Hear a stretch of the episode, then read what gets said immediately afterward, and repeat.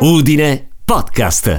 Intenso e profondo, affronta la vita con passione. Fervore e dedizione sono le sue regole per superare le sfide. Abile nel percepire le sottili dinamiche delle relazioni, è orientato alla protezione e alla cura degli altri. Devoto alla famiglia, ogni giorno è in costante ricerca di se stesso. Stai ascoltando Udinesi Dentro. Giacomo Passoni, chi l'ha spinta a diventare fisioterapista? diventare fisioterapista mi hanno spinto i miei genitori. Quindi in realtà è stato più una fortuna perché mi hanno spinto a diventare quello che attualmente reputo però un lavoro che amo. Quindi potrei dire che in realtà mi ha spinto poi a ridiventare fisioterapista quando ho potuto sceglierlo io, il fatto di poter essere d'aiuto nella vita delle persone, nell'aiutare le persone a prendersi cura di sé. Perché attribuisce tanta importanza alla crescita personale? Credo che la crescita personale sia tutto nella vita di una persona. Per ognuno la persona più importante è se stesso. Se noi esistiamo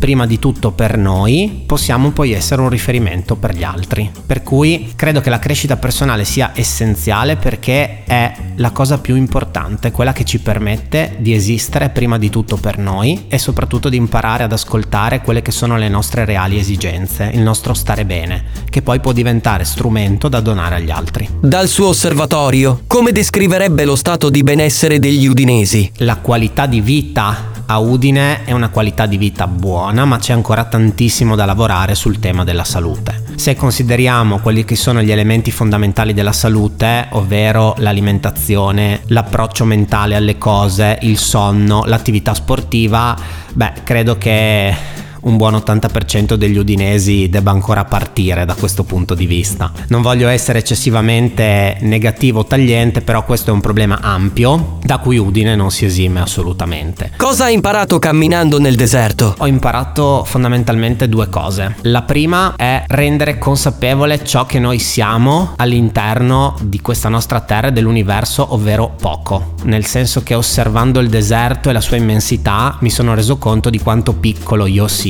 e se apparentemente questa cosa può sembrare una cosa che sminuisce la persona, in realtà ci rende molto liberi, perché ci rende liberi di comprendere che possiamo essere noi stessi senza che questo diventi oggetto di giudizio da parte di tutti gli altri. La seconda cosa che ho imparato è quella di tagliare le cose superflue, imparare a tagliare tutto ciò che non serve, imparare a riportare le cose alla loro essenza primaria. Su questo il deserto è stato credo il più grande insegnante che io potessi avere. Per lei, qual è il significato del verbo reagire? Parto dal presupposto che il verbo reagire nel suo significato di reagire in risposta a qualcosa non mi fa impazzire. Io nel verbo reagire vedo più un significato di scelta. Ogni cosa può diventare una possibilità, per cui il significato del verbo reagire è possibilità di scegliere come io vivrò e reagirò a quell'evento. Potrebbe condividere tre consigli per evitare di diventare suoi pazienti? Tre consigli, tre parole.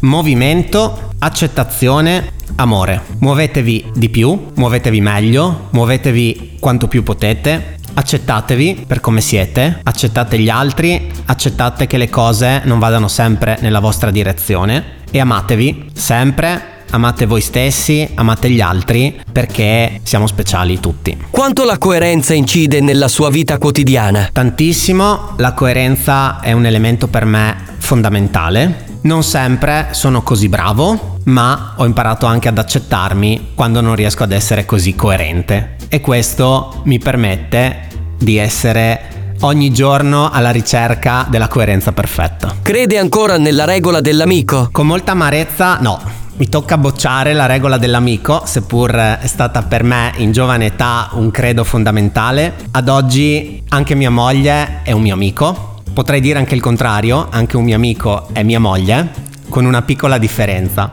ovvero che con l'amico non vado così a fondo nei legami.